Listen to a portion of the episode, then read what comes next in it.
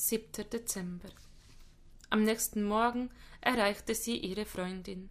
»Erzähl mal, was ist passiert?« »Der Obdachlose in der Nische, er hatte zu viel getrunken. Ich musste den Rettungswagen rufen.« »Ist er gestorben?« »Nein, das heißt, ich weiß es noch nicht.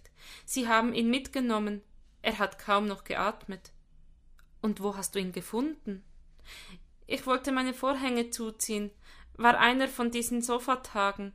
Hatte nicht damit gerechnet, dass bei diesem Wetter dort jemand liegt.« Sie erzählte, erzählte weiter und redete es sich von der Seele. »Du hast ihm das Leben gerettet, ein wenig später, und er wäre tot gewesen.« »Ach, Bärbel, es fühlt sich so falsch an. Vielleicht wäre es nicht passiert, wenn ich...« »Komm schon, sagtest du nicht Sofatag? Er ist nicht das Mädchen mit dem Schwefelhölzern. Du hättest nichts tun können.« »Doch, hätte ich.« »Liebes, du hast etwas getan. Er konnte dort bleiben. Was dich jetzt quält, ist dein Helfersyndrom, und das wolltest du ablegen. Du musst an dich denken.« »Aber ich denk doch schon lange an mich.« »Eben nicht. Du hast überlebt. Nun ist es Zeit zu leben, richtig zu leben. Um Obdachlose müssen sich andere kümmern.« Sie stieß einen tiefen Seufzer aus. Wenn Bärbel es sagte, hörte es sich so leicht und logisch an. »Hm. Und lass die Kirche sausen, leg lieber die Füße hoch. Am, Erz- am ersten Advent? Meines Wissens hat das Schicksal keinen Kalender.« Sie schmunzelte. »Na gut. Sag mal, was macht eigentlich deine Friedhofsbekanntschaft?« »Er hat mich nach meiner Telefonnummer gefragt.« »Nein, wirklich? Du hast sie ihm hoffentlich gegeben.« »Natürlich nicht. Dazu ist es noch viel zu früh.« »Nach wie vielen Jahren? Martina, manchmal scheinst du mir unrettbar verloren.« »Wir haben uns doch nur an einem Friedhofstor getroffen.« »Ja eben.« »Wie, ja eben? Wird Zeit, dass ihr da mal wegkommt. Oder willst du sie ihm nicht geben?« »Doch, doch, das möchte ich.« »Dann gib sie ihm. Das ist ein Befehl.« »Okay.« Hinter ihrem Rücken hielt sie die Finger gekreuzt, nur zur Sicherheit. Braves Mädchen. Bärbel hatte gut reden. Ein Friedhof hatte einen Zaun, damit die Geister nicht hinaus konnten. Was drinnen war, sollte drinnen bleiben. Na gut, niemand fürchtete mehr die Geister der Toten, aber trotzdem war da immer noch eine Grenze. Und die ließ sich nicht so einfach überwinden. Was war, wenn, Ma- wenn Friedrich die, Mar- die Martina außerhalb des Friedhofs gar nicht mochte? Der Prinz brauchte doch eine Prinzessin. Sie war froh, wenn sie ihr Haus in Ordnung hielt. Und umgekehrt, was war, wenn er ihr nicht gefiel und sie ihr Fachwerkhaus für ihn nicht verlassen wollte? Sie wusste es nicht, und heute wollte sie es auch nicht herausfinden. Ihr Kopf war mit anderen Dingen beschäftigt, mit einem Mann, der halbtot vor ihrer Tür gelegen hatte, mit Martins Hörner, zischenden Beatmungsgeräten und viel Erbrochenem. Sie blies die Backen auf. Das war nicht besser. Zum Glück war bald Weihnachten, so hatte sie Ablenkung. Die kommenden Wochen waren für Plätzchenbacken und Weihnachtseinkäufe reserviert. Das konnte sie auf andere Gedanken bringen. Wahrscheinlich hatte sie noch in keinem Jahr so viele Kekse gebacken.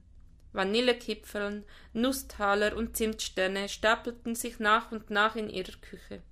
Lego, Playmobil und Bücher hatte sie unter stille Nachtbeschallung in Kaufhäusern erstanden, und nun häuften sie sich in ihrem Schrank.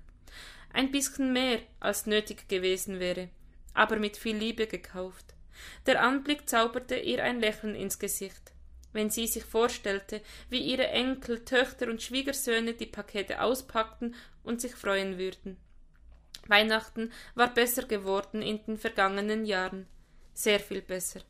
Es war kein beschwerliches Fest mehr, bei dem sie durch den Advent hetzte und es allen recht zu machen versuchte. Holger hatte sich in seine Arbeit zurückgezogen.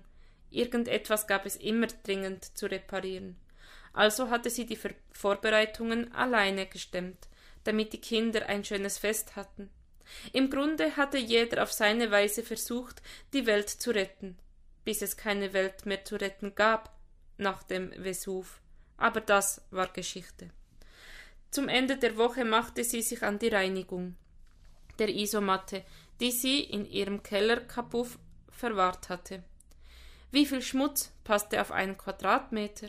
Sie füllte Wasser in eine Wanne, weichte sie eine Stunde ein und begann mit unzähligen Auf- und Abbewegungen darauf herumzuschrubben. Das Graubraune löste sich im Wasser auf, hinterließ eine unappetitliche Brühe und einen grünen Thermarest kam zum Vorschein. Etwa fünf Zentimeter dick, also gut isolierend und bequem. Sie musste schlucken. In ihren Händen hielt sie den wertvollsten Besitz eines Mannes, der auf der Straße lebte. Sorgsam stellte sie die Matte in eine Ecke über der Badewanne und ließ sie trocknen. Dann brachte sie sie zurück in den Keller, breitete sie im Regal aus mit offenem Ventil, damit sich kein Schimmel bildete. Wie es ihm wohl ging, ob er es geschafft hatte. Einem Impuls folgend lief sie nach oben zum Telefon und wählte die Nummer der städtischen Klinik. Das Freizeichen ertönte. Endlose Minuten lang. Sie war schon im Begriff, wieder aufzulegen, da meldete sich eine Frau. Ein Obdachloser? Nein, davon wüsste sie nichts, wie denn der Name sei. Name? Nein, den wusste Martina nicht.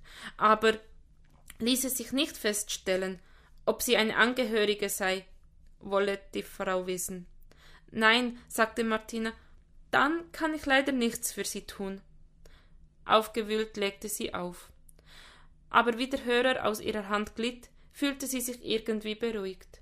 Wie ein geheimes Herzenswissen, dass es ihm gut ging.